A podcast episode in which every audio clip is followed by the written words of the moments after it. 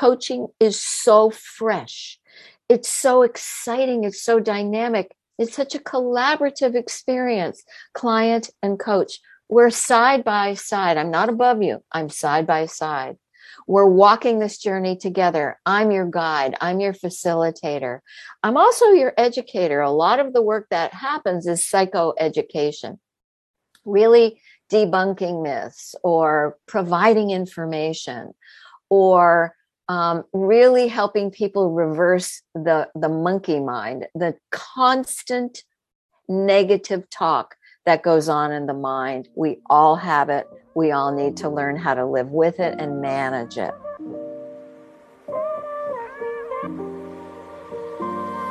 Welcome to Asking for a Friend, the podcast that covers all those topics you may want to know more about, but might feel a lot of shame in asking.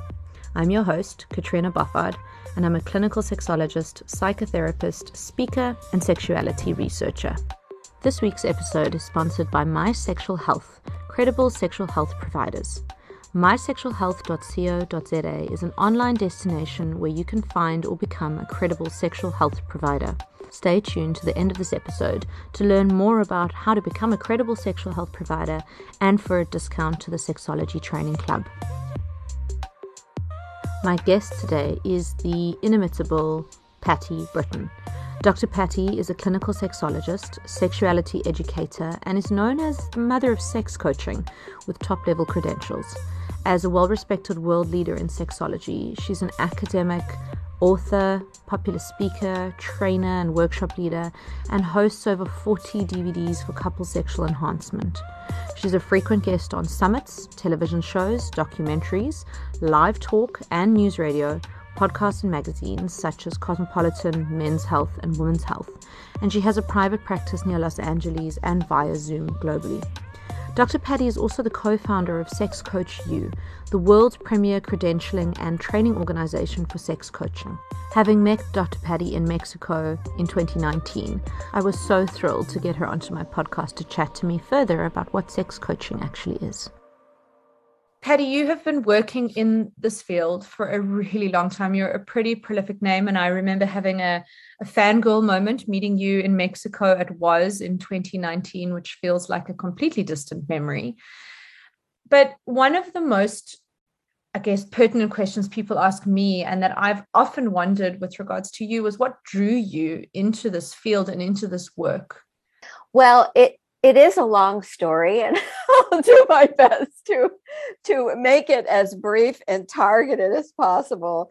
Um, I, I it's interesting what i'm kind of feeling to share with you and and all of you who are listening is that it, it's in the dna it's hardwired and i come from a family that was very sex positive. I also am a child of the hippie generation, the love child generation. I'm I, am i am very out about my age and proud to be a senior. And so, having turned 75 a few months ago, um, I evolved in an era where the free love generation ruled, and I had this incredible legacy with a matriarchy behind me who were all very empowered women, very sexy women, very open about their sexuality. I had a mother who was extremely liberal. My father, not so liberal, um, but it was, I don't know, it's something that my siblings and I actually talk about a lot. There was just so much openness and acceptance and and and about diversity. And maybe part of that is in, infused by the fact that I was raised in a very diverse cultural environment.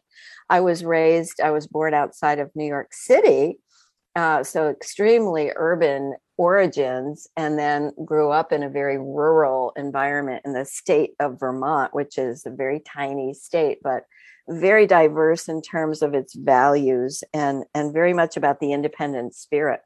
And so my career always has rested on what evolved into becoming an educator. In fact, my maiden name is educator in Dutch. Isn't that amazing? Oh my gosh, that's incredible. I was born an educator. And uh, even as a as a little girl, I was always educating. And so I was that go-to person that people could tell anything to. And and that story is so prevalent among the people that I have trained, whether they're at Sex Coach U, where I train professionals to become sex coaches who are certified, or even in other work that I've done in clinical sexology. So there's something uh, almost organic about it but really the the beginning of the work that i do now and why i'm known you know uh, kind of humorously as the mother of sex coaching is because in 1993 i was living in new york city obviously as an adult and I had earned my doctorate, my PhD in human sexuality from this renowned institute in San Francisco. And I had received all kinds of certifications. I was certified educator and erotologist and safer sex educator and sex therapist from that institute. And I just felt like sex therapy and therapy as I knew it was just too pathologizing. It made things wrong. And I also was a devotee of coaching, which was founded by Thomas Leonard, the father of coaching as we know it today, not athletic coaching, but executive, personal life coaching. And so I was a follower of him and went to workshops in New York City, and I had a coaching buddy.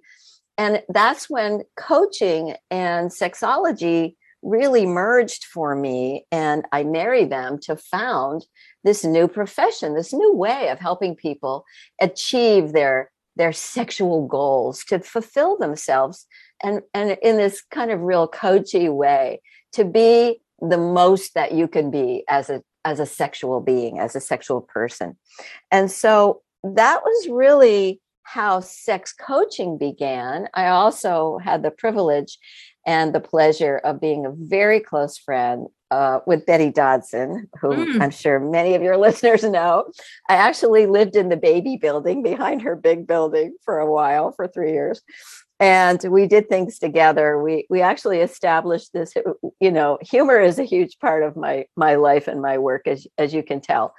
And so we invented a name for a program that integrated our holistic approach to sexual wellness and using coaching to assist women to become orgasmic and also any kind of blockage that people had around their sexuality. But as you know, her work was mostly helping women to become orgasmic or more orgasmic.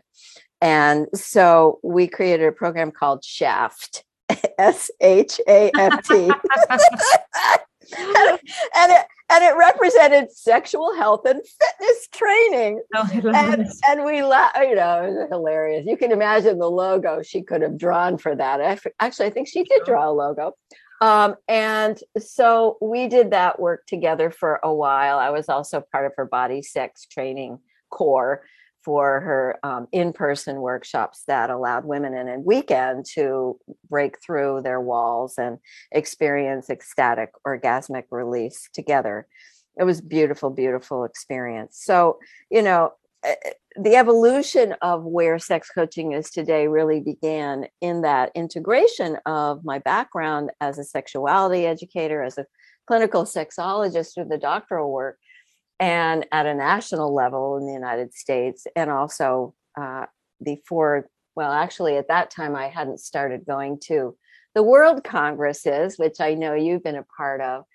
And so it was really the birth of this this new huge wave, which is the really substantiating this as its own profession. And that's really the mission that I've been on for many, many years it's it's really fascinating to hear you talk about your own journey and the similarities between us but also the differences. And having asked this question of a lot of my guests you are and and and some of my guests have been you know the outliers in growing up in sex positive families. As as you'll know the majority of the people that we speak to they don't grow up in that environment. And there's so much shame and there's so much anxiety. And there's never enough permission around pleasure and um, female sexuality in particular. So, hearing that you grew up in that environment, it almost sounds like this, as you said, like born to to to do this naturally, just gliding your way into this sort of environment, this profession, and then getting such an incredible backing through the education that you got, but then working, you know, in the kind of areas that you have, developing this program with somebody like Betty Dodson, who both yourself and her are hugely respected, and and she, you know, was an incredibly respected person in the field. It's it's really interesting to hear your journey, and and I have to tell you, Patti, I had no idea you were seventy five. I'm utterly amazed, and please, may I have the genes that you have and, and that would be a really wonderful gift if you're ever willing to give it because your vibrancy comes through in not just you know the the the expressions on your face but in the way that you're speaking about this subject. One of the things that you you mentioned was this program you developed with with betty and i wonder what that was like at that time in new york city. What was the reception like were you kind of finding you were coming up against a lot of resistance or was there a real hunger to learn and to explore and to experience? Well the hunger has always been there and so has the resistance. And we're we're really talking about an overarching culture in the United States. And I know that there you are in South Africa and we're speaking from a global vista aren't we? About all these divergent values and cultural norms and religious values. I could go on and on and on about values. And I think that in the very beginning it was really a fun way to begin to define coaching for sexuality. And and that's i think the origin of not sex coaching per se but it was a way of framing what betty was doing already. So her body sex workshops were already very much in motion and in vogue. And uh, this was a way of maybe moving it toward a broader audience and not merely and i don't mean to minimize this because it's huge and powerful to host 12 or 13 women in a living room with hitachi wands plugged into extension cords over two days and liberate their orgasms because that's what it was. It was liberating orgasm and also empowerment and I think it's that theme of empowerment that people are so hungry for. And now it's a word that's tossed around like tissue paper. It, it annoys me when words become co opted. And I think that empowerment really means finding who you are. It all begins with the self and it ends with the self, actually. And so knowing oneself, which is really what that kind of work was about knowing oneself at a physical level, at an intimate level, being able to look in the mirror at your vulva in the presence of being witnessed by peers and exposing yourself in a sacred, energetic container and then opening that up, literally, figuratively, metaphorically, and energetically. And so uh, that I, I think that energy has infused all of my work throughout my whole career. Uh, I have a model that I use. Uh, that this isn't really the answer to your question per se, but the answer really leads me to say that I've always looked at the whole of of a human and the whole means that my model contains the five parts of the sexual self the mind, the emotions, the physical, the energetic, and the spiritual. And all those have to be addressed. That's one of the distinctions. And that's maybe where Betty and I were quite different is that I began to define that energy is so important in this sexuality healing process and so is spirit. Not spirituality per se. Not certainly not religion although in clearing people because that's really what sex coaches do. We clear people's blockages with them. We give them pathways to do that clearing and that's what healing is. Healing is like removing the obstacles removing the blocks so that you are in flow and you can become whole. W h o l e whole and so I think that starting with the body sex workshops when when Betty was doing those which were really orgasm directed coaching led to a broadening of the scope of this. And my coaching now in the beginning now now when i when i earned my doctorate we were taught we had a body worker training as part of our doctoral training. We we learned how to do uh, gynecological exams, the bimanual exam. We learn how to do physical activities that assisted someone in their their sexual wellness journey. And and then one day, many of us woke up and said, "Oh dear, this is maybe pushing the edge of the law." So I don't touch my clients at all. And in fact, I rarely have in the whole trajectory of my career doing sex coaching from 1993 to the present, I'm a talk only clinician and educator. That's what we are as sex coaches.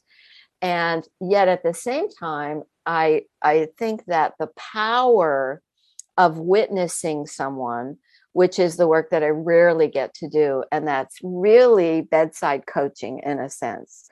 It's funny, I, I, woke up this morning, it's morning here in Los Angeles, and I woke up this morning thinking about a client, one of my very first clients that I served uh, in that very building, the baby building behind Betty's Mama building.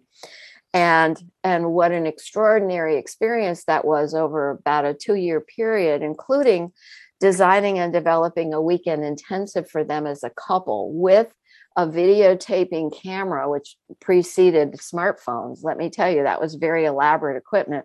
And really coaching them to break through the barriers that they were experiencing in their sexual relating and assisting them to experience the joy and the pleasure and the connection and the freedom to share their sexuality together, their sexual expression and behaviors together. And I was thinking about how much I actually miss that because we're all living on Zoom now. you know, we're all we don't we're not in the room with client. Most of my colleagues and friends who do therapy, sex therapy, even sex coaching, we're not in the room with people. We're sitting and looking at a computer image of them live. So the world is really shifted and there's something so powerful about being present for someone and really holding that space in a i use the word very deliberately in a very sacred way honoring what is going on. And and i often say to my couples that i work with um, you know sex if you're willing to put your mind around this. Sex actually is, is a sacred thing. Doesn't mean you have to take on the value of making it sacred. I'm offering that as an invitation to you i might say. But think about it. A human being is putting their body part inside another human being's body. That's really amazing if you think about what is sex and what is sexual behavior, especially if we think about sexual intercourse um, for heterosexuals. So I, I, I, think I've gone way off on a tangent here answering your question, but uh, you know, you've inspired me to actually talk about the power of being in the room with people as well as observing their sexual patterns and being an advocate and a coach and a teacher for them to really experience their full sexual potential there's so much that you've just said. It doesn't matter that you've gone off on a tangent. There's so so much you've said that I, I want to touch on. I want to feed back on, and I wish we had hours and hours to delve into because I think we could have such a rich, deep conversation about it. But I'll I'll just pick up on a, a couple of things, and I I think sure. that the the one is around how you have viewed sexuality, and I think all too often most people are just thinking about their bodies when they think of sex. They're just thinking about one or two or more bodies interacting sexually. But when you speak about sex being a sacred thing, it reminds me of, of Esther Perel describing sex not as this thing we do, but this place we go. And that really mm. taps into what you were saying about the spirit, which I think is so beautiful. It's so multifaceted, our sexuality. And I think when we when we limit our experience of sex to just something physical, and sometimes that's okay, you know, it's okay if on occasion it's just a purely physical thing and that's it and you move on. But if that is all we ever do when we limit our experience of sex to the physical, we're shutting ourselves off from, as you say, the whole and the most incredibly rewarding and fulfilling and satisfying experience. And that's when I get people contacting me, I guess, when they're coming up against physical resistance in the body, physical difficulties in the body or and and in the brain and they're wanting to work their way through it. But there's often very much a view that it's not working it needs to work. Can you help me get it working? This very yes. kind of I want to say kind of one track view of it. So that's the first mechanic. It's mechanical, mechanical, and and we, you know, clinically, we have language for that. And for those of you who are listening, sometimes you hear this term transactional, right? Like you know, just put tab A in slot B because we want to release tension. And I think it's it's really about the meanings that we attribute to sex and how we define sex. And um, I'm sure you know the work of Gina Ogden, who passed away a couple of years ago, one of my very best friends. very sad. Mm-hmm. And um, like Betty, a, a, pioneer, a groundbreaker. And. Mm-hmm. what I, you know, what I remember about uh, Women Who Love Sex, one of her most important books based on a survey she did, and her work with the four dimensional self, which is uh, uh, ironic because she and I developed our models at the same time without mm-hmm. knowing each other, and they're almost mirror images of each other. And there was a woman who happens to be a sex educator and a friend of mine who lives in Los Angeles, Kim Airs, who was the person in her study who she deemed to be the person who could experience a full body orgasm by thinking off. So thinking off, no touch, no no genital stimulation, no anything, thinking just in the brain. And she she prides herself on being able to still do that in her 60s. And so what is sex is really where I think we go with our clients and our students is let's define this, but you define it for you. Just as we're in an era right now where we're defining identity. We're defining sexual identity. You know, am I cisgendered? Am I trans?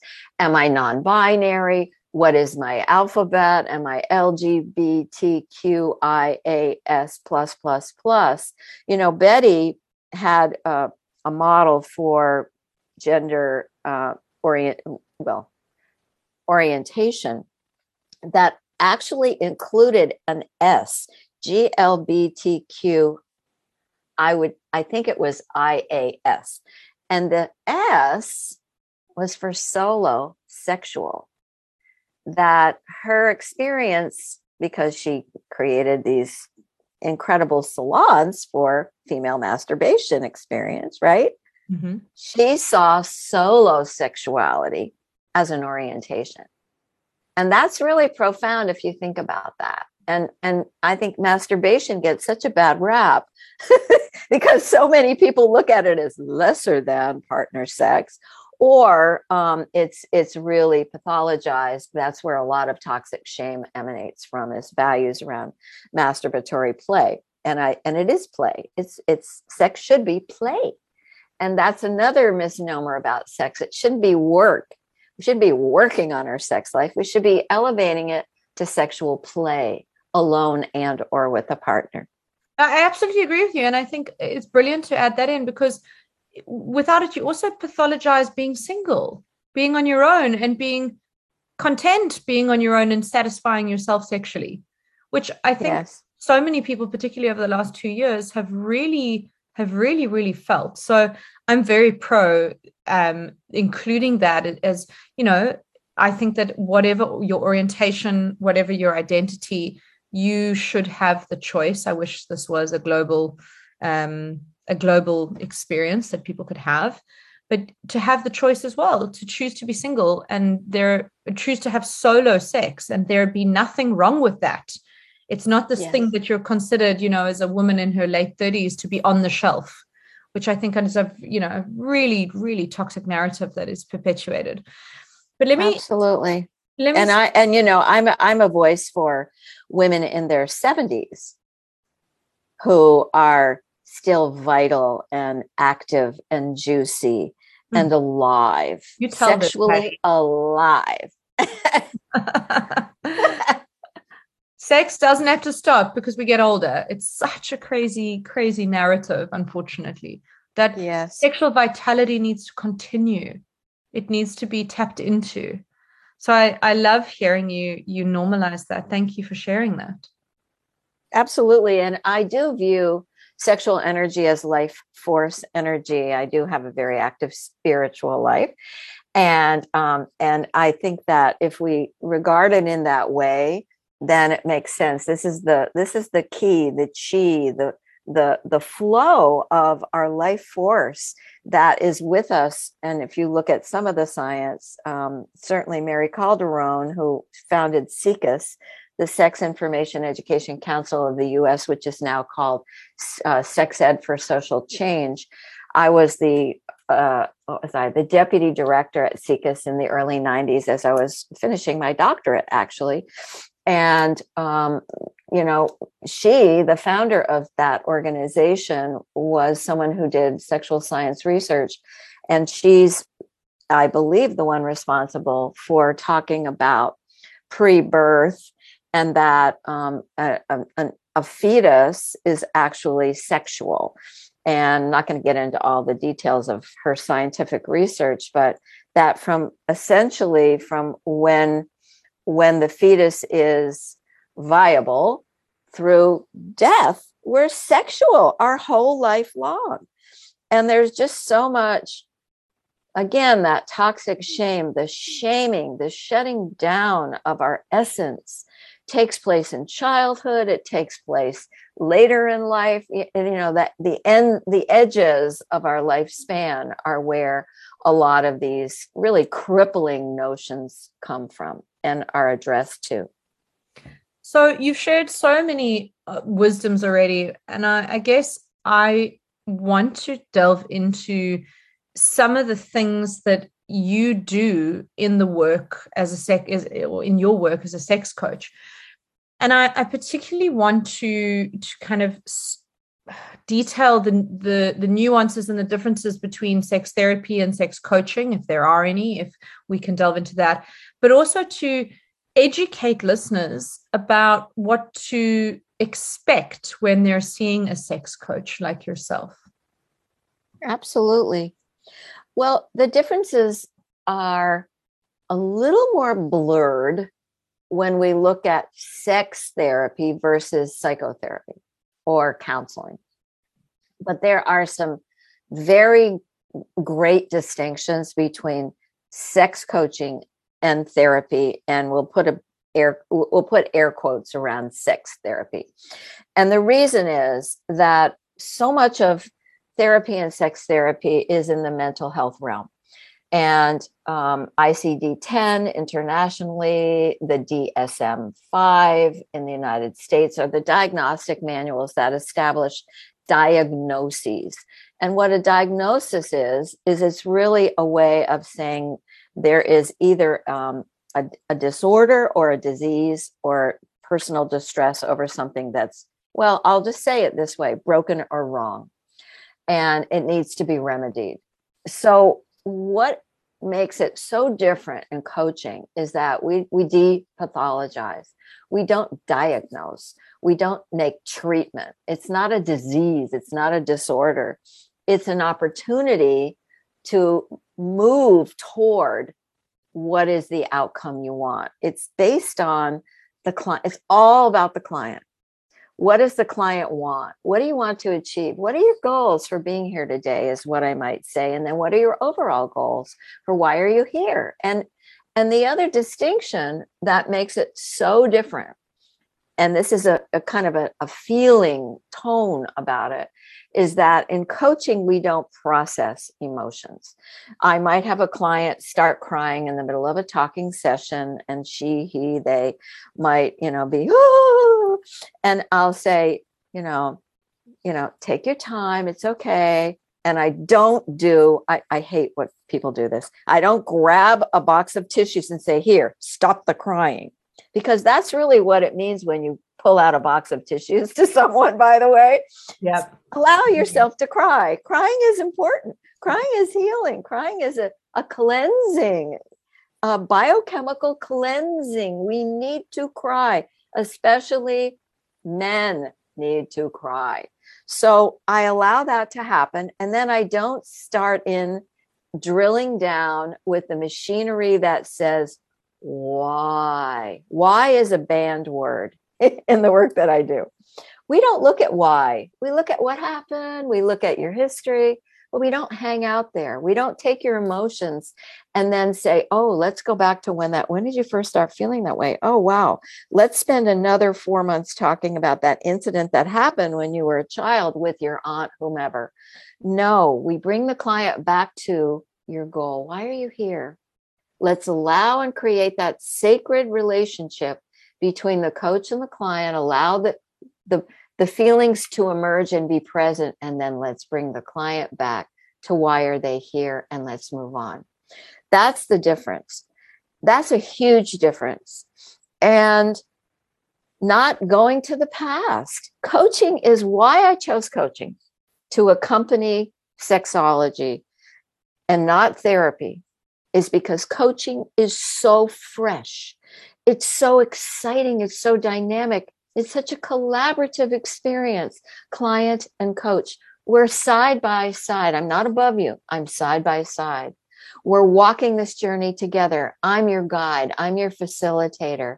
I'm also your educator. A lot of the work that happens is psychoeducation, really debunking myths or providing information or um, really helping people reverse the the monkey mind the constant negative talk that goes on in the mind. We all have it. We all need to learn how to live with it and manage it.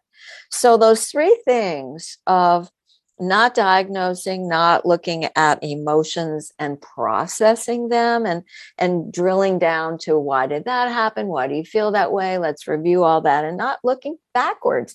We look forwards. Coaching starts right here in the present and moves you toward the future and i just think it's such a it's it's such a beautiful breath of fresh air in terms of the way we work with clients. And i love working in that way. And so do all of the people that i train to do that at sex coach u or in other trainings that i've offered in the past. Does that does that make sense? It makes total sense.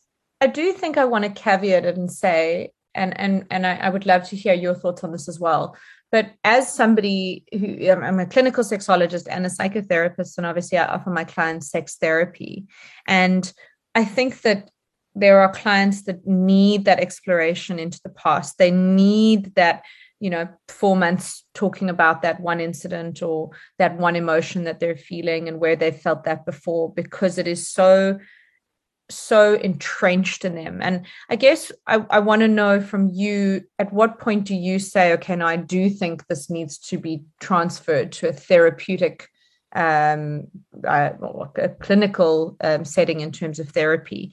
I, I just want to say, I, I do. I'm so glad. I'm so glad you're asking. This is so important what you just said, because what I didn't say is that there is a huge, thick black magic marker line between therapy and coaching.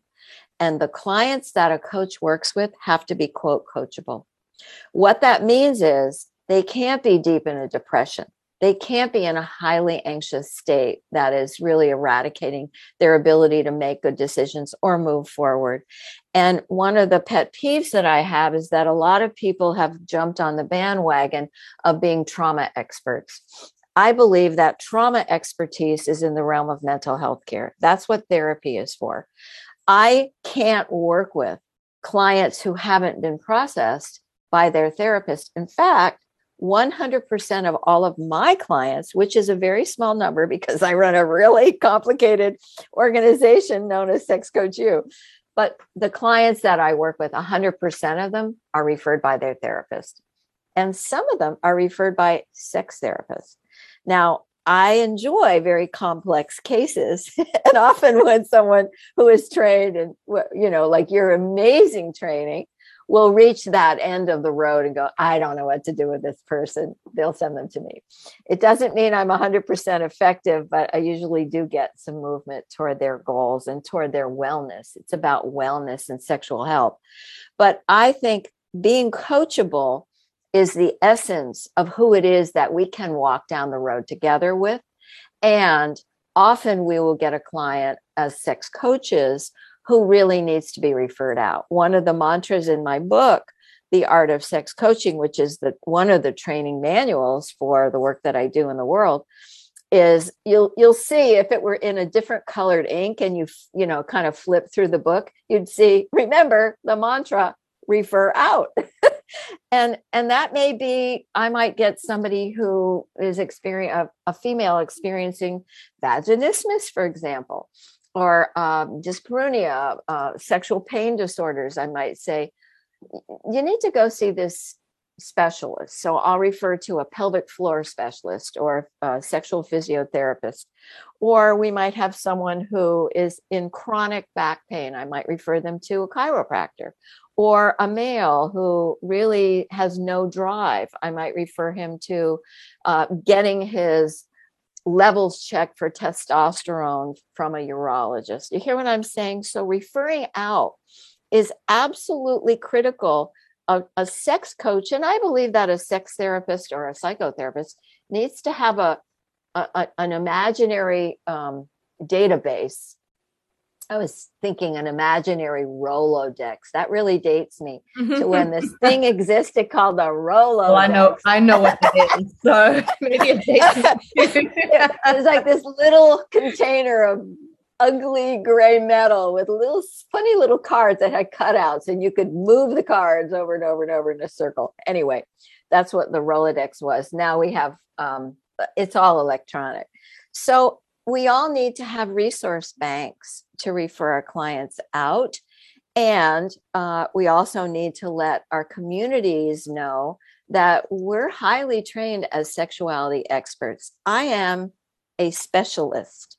And that's why a psychotherapist might might hit a wall and most psychotherapists in the United States have little if any training in sexology you're a very fortunate person and everyone who can reach you is so fortunate that you have all this amazing background and you really can serve their needs. Very very few psychotherapists are able to serve the actual sexuality related needs of their clients. And what what actually is um, something that troubles me greatly is when I know that there are people, and I used to be a professor at a very esteemed graduate institute training psychotherapists. I know that there are people who get their licensure as psychotherapists, they start working with couples. And they have no background in sexuality. They don't know what questions to ask. They don't know what remedies or behaviors or activities or assignments to give that person or that couple and they're doing what they think is a, a, an adequate job with the couple when the issue maybe their sexual expression or lacking thereof or lacking of desire or a breach in their trust or anything regarding behavior and they're relating sexually and they say the problem is communication that's just one slice of the pie there's yeah. so much more you got to know and be able to ask the client, tell the client, and then engage the client to do on their own, and then come back and talk to you about it. Don't you agree with that? I, I absolutely do agree with you, and thank you, thank you for saying that about me. But you know, the crazy thing is, I'm also a specialist. I I had to go out. I'd never received any training. I mean, I, actually, I think that's not true. I think we had one one one and a half hour lecture on sexual dysfunctions, which that term i have a massive problem with that term anyway but well, one me too. one and a half hour lecture on sexual dysfunctions when i think i was in third year so i was an undergrad studying psychology and that was really a pivotal moment for me to to get into this field but I, similarly to you, you know, our psychologists in South Africa, psychotherapists in the UK, and psychologists, they don't get this training. This is something you have to seek out. So yeah, yes. a lot of a lot of our colleagues are going in so blind and so untrained to to help couples or individuals navigate this, you know, as you say, this thing that's with us from conception to death. So I, I think we don't uh let me say we are unfortunately doing even the current generation of, of trainee psychologists and psychotherapists and even doctors a disservice by excluding this from the curriculum. Absolutely. But it's also on the public as well because they're uneducated on what to look for in a licensed, accredited sexual professional like a coach or a therapist, a body worker. They're not aware of of the parameters that they need to to have in place when they go to see somebody. And as you will know, there are a lot of charlatans out there who do horrendous things to clients, with clients, uh, for clients, and traumatize them immensely. And they'll often reach out to me to say, you know, are you going to do this in a session like the last guy? And I, I'm in horror every time I hear it, but it's horrible to say I'm not surprised when I hear it specifically about certain people that you get to know in the in the in, I don't even want to say in the field, but in in the industry or in the same country as you. What would somebody how should somebody who's looking to see a sex coach if they you know you've so beautifully and clearly defined now the difference between a sex coach and a sex therapist and we serve each other and we need to know when we're outside of our scope of practice both of us that across the board so how does somebody know what to look for in a sex coach and how to find somebody suitable and appropriate who has the the right licensing and the right accreditation and so on i'm biased uh, because I've been in this profession as a clinical sexologist over 40 years. And I am a pioneer and a leader in the world. And I know what people need to know and be able to do ethically as a professional, as a clinician, as a person who can call themselves a sex coach. And that's why I started sexcoachu.com. I wanted people to be properly, thoroughly, comprehensively, ethically trained and prepared. I have this little um, uh, metaphoric way that I describe what I'm against. because I just sort of said what I'm for, which is you need the proper training and you need somebody who is certified in the appropriate credentials to help you if that's something that you need if you have a sexual if you have a sexual roadblock a blockage in your thinking in your feeling emotionally in your physical behavior in your relationship with yourself in the mirror. This is such a huge part of sexual shame and self-loathing and shutdown is our relationship with our body image and then with your sexual energy or your eroticism or your spirit. I think spirit, I call it the little blue flame. It's not up above. It's it's somewhere deep inside your probably energetically your abdomen. And it's really like the pilot light for the stove. And that little blue flame is always there, but sometimes the little blue flame gets teeny, teeny, teeny, teeny. And my role becomes to help you reignite that or ignite that if it's gone out. Sometimes you don't even know you have it. So that's part of what coaches are through the training that I offer anyway, and the MEBS model are able to do. But what I'm against is what I call the Humpty Dumpty effect. Sex is deep and complicated. And when we crack open a person to work on that deep part and essence of self. I don't want someone committing the crime of the the children's nurse nursery rhyme Humpty Dumpty cracking open Humpty Dumpty. Humpty Dumpty had a great fall. He sat on a wall. He had a great fall and all the king's horses and all the king's men couldn't put Humpty together again. And there's an image of this egg this egg being this person that's like a huge chicken's egg or goose egg sitting on a brick wall and then falling and psh, the egg spills out. That's unethical, unprofessional, harmful behavior for a human being who is willing to be cracked open to their core.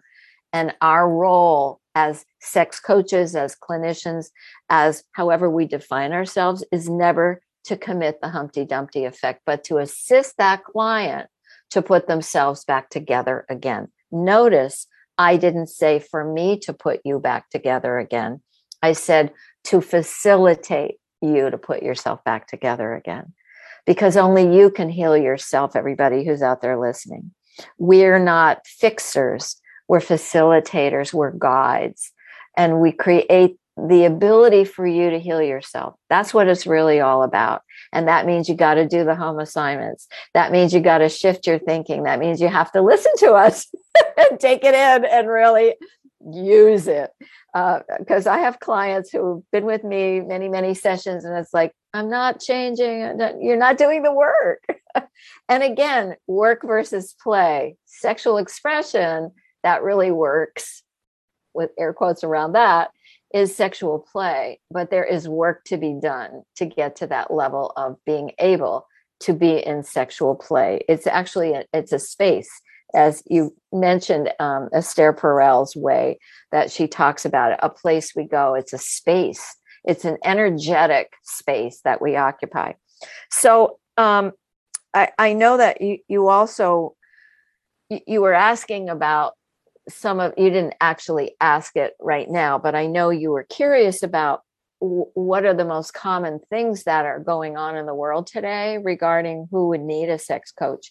And by the way, the, the way to find a qualified sex coach is to go to the World Association of Sex Coaches, and it's World Association of Sex Coaches.org. That's the sister organization that I co founded in the very beginning uh, that has a world directory of qualified, competent, ethically trained sexologists who are sex coaches and allied professionals that work with us. So that's one way. Um, also, I can be reached and make referrals.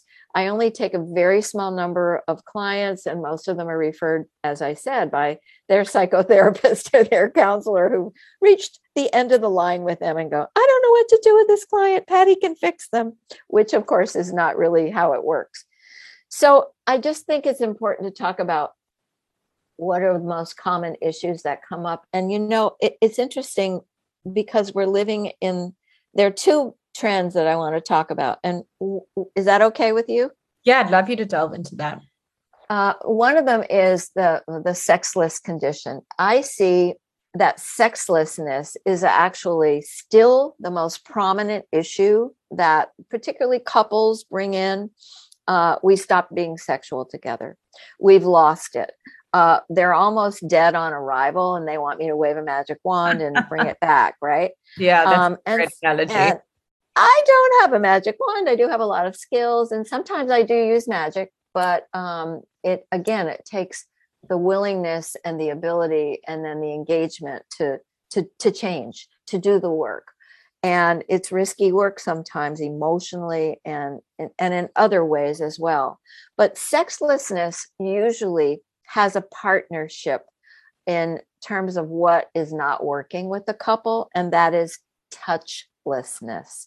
So they've stopped touching and and there's so much great neuroscience now to talk about the the power of our breathing uh, the power of touch what enables us to melt into openness acceptance how the excitatory versus inhibitory systems work in the brain. We have all that.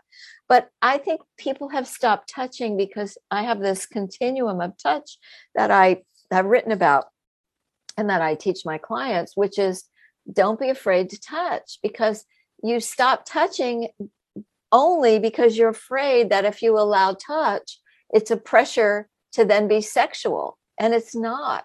And so, knowing that it's okay to touch, we need touch to thrive. We need touch so badly right now in this world that we've been in isolation of. We need touch so badly in this world that is so at threat as we're talking right now today. There is a war, a world war taking place. There is another war taking place with a pandemic and the economy of the world. There's so much pain and suffering in the world we need nurturing connective touch as human beings. And the other point that I want to make before we go is that I am, I, I want to become a strident voice in this world. In, in my next uh my next phase. I was say, hang on, uh, but you, you already are.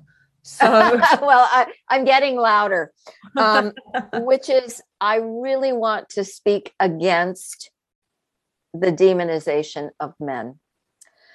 I don't think that men know how to be heterosexual men hmm. relating erotically and or sexually to women. I agree. Okay, and we have to stop this. I'm absolutely for the Me Too movement. I'm absolutely for stopping abusive, exploitive behavior. However, men are so confused. And if we are, as women, heterosexually identifying ourselves and we want to be with men, we must learn how to build bridges, not cast them aside to their islands of shame and punishment. And that's a really important message I hope I'm I'm sending out to all of you who are listening. Such a crucial message, Patti. So, so, so important. And as you say, I think we are at war. And um, actually, no, I don't think we are. We are at war We right are. and as you said, we're at war in so many places and spaces, whether that's the intimate space or that is the intercontinental space. And that's it's really creating so much tension and so much in the sense of lack of safety. And you're absolutely right, we need connection. And I see it Yes. time and time again where touch becomes an unsafe thing because touch means sex and so we just stop touching because sex beca- is is unsafe and feels anxiety provoking so so much of of what you've just shared there around the what you're seeing in in sex in general these days i think will resonate with so many people i'm going to take a little jump back for kind of the final part of our conversation. You you had mentioned your your Sex Coach U and I've been very fortunate to actually do some training with you which was the sexual attitude readjustment seminar. It was the second time I've done a SAR training. And for any healthcare provider listening if you want to assist people in the realm of sexuality I don't believe you you can fully do that until you've done this training because of how this helps you to understand, reflect on, and grow in the way you experience within your own psyche, within your own mind, sex and sexuality. So I, I would love for us to just finish off this conversation in in talking about your you know your journey with Sex Coach U and what's next for you Well, um, as you know, I am also known as a mother of the SAR, wow and um, and I wrote the book. Uh, you which did and out- it's a great book i've read it Thank it's you. fantastic Thank you. It's a you know, for all of you listening, it's a training manual for how to design and lead a SAR. However, it's also a pretty juicy book about what happens at a SAR, isn't it? It is pretty good. Yeah, it's very insightful. it's, it was so much fun to write it. Um, anyway, I wrote it with my my late partner, Dr. Robert Dunlap. Um, we together led over 50 SAR events around the world. And so the book is about SAR. And Sex Coach U is, um, you know, it's my passion project. I, I started it with Dr. Robert in uh, 2010. So we're now 12 years down the road. Dr. Robert passed away in 2017. And so I have just given notice that I am leaving. I'm stepping down from Sex Coach U by June 1 of next year, 2023. Um, I feel like I'm I'm turning it over to the next generation to continue my legacy and my mission. And I'm actually starting a new venture, an adventure, which is that I'm starting a an elite mastermind group. So if any of you are professionals looking for clinical supervision and mentorship, including business mentorship, um, in a very small elite group for a year program that is about to open. And I'm very excited about it because it will give me a chance to dive deeply into people's businesses and how they work with their clients and share my most extraordinary cases, which they're incredible stories, as you can imagine. And um, without identifying people, of course, because we are so careful. Never we all, always talk about a composite client. We we love our clients so deeply. We always are protecting our clients in every way so that's really what's next on the agenda. And um, maybe in August a trip to South Africa. So we may get together. Oh my goodness. Well, wouldn't that be absolutely fantastic? I was just going to say, I mean, you've run SAR, you've run SARS all over the world. I don't think you've run one here before though. So just going to drop that in and just, you know, let you know when people, it's like when we just musicians say they're doing a world tour and then they leave Africa out. I'm like, oh, not a world tour then if you're going to leave No, out an it's entire not. Continent. no, so- it's not. And so, yeah, you're right. And um, and and just to be clear for all of you who are interested in SAR, which if you're a sexuality professional in any way, you really need a SAR. Many of our national and international organizations require that.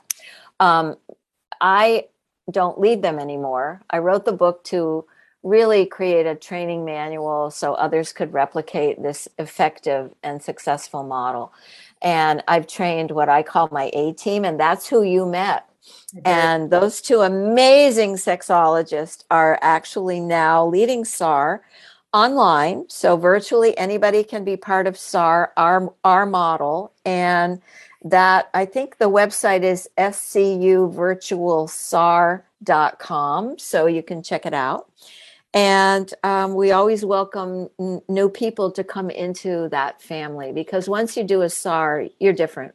You're really different. You've you've clarified your values. You know who you are. You know who maybe you want to be, even personally. It's it's really for you personally, so that you can be a better container for clients. It's a beautiful experience.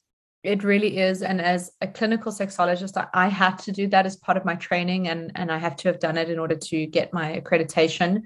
But I have done one recently, again, after kind of 10 years since I trained, and I will do one again probably in 10 years' time because I cannot express to any healthcare provider or, or any coach or any clinician who wants to work in the field of sexuality how paramount this is for the work that we do and and, and i'm so grateful Patti that you put this together that uh, you have a book a manual which I I actually I actually gifted to Elna Rudolph um, once. Um, I can't remember, and she, I think it was her birthday, and I gave her your book, and she just sent me, she sent me a WhatsApp message, and she was like, "You just get me, don't you?"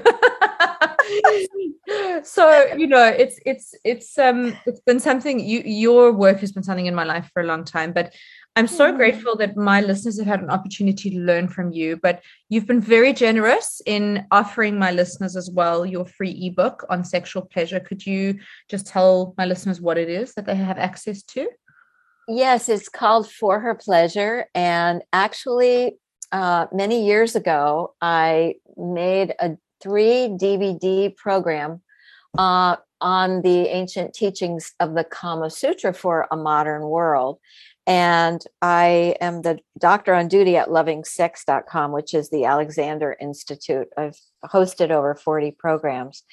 And this is for couples sexual enhancement. So it, it the ebook evolved out of that. And it's about pleasuring her first.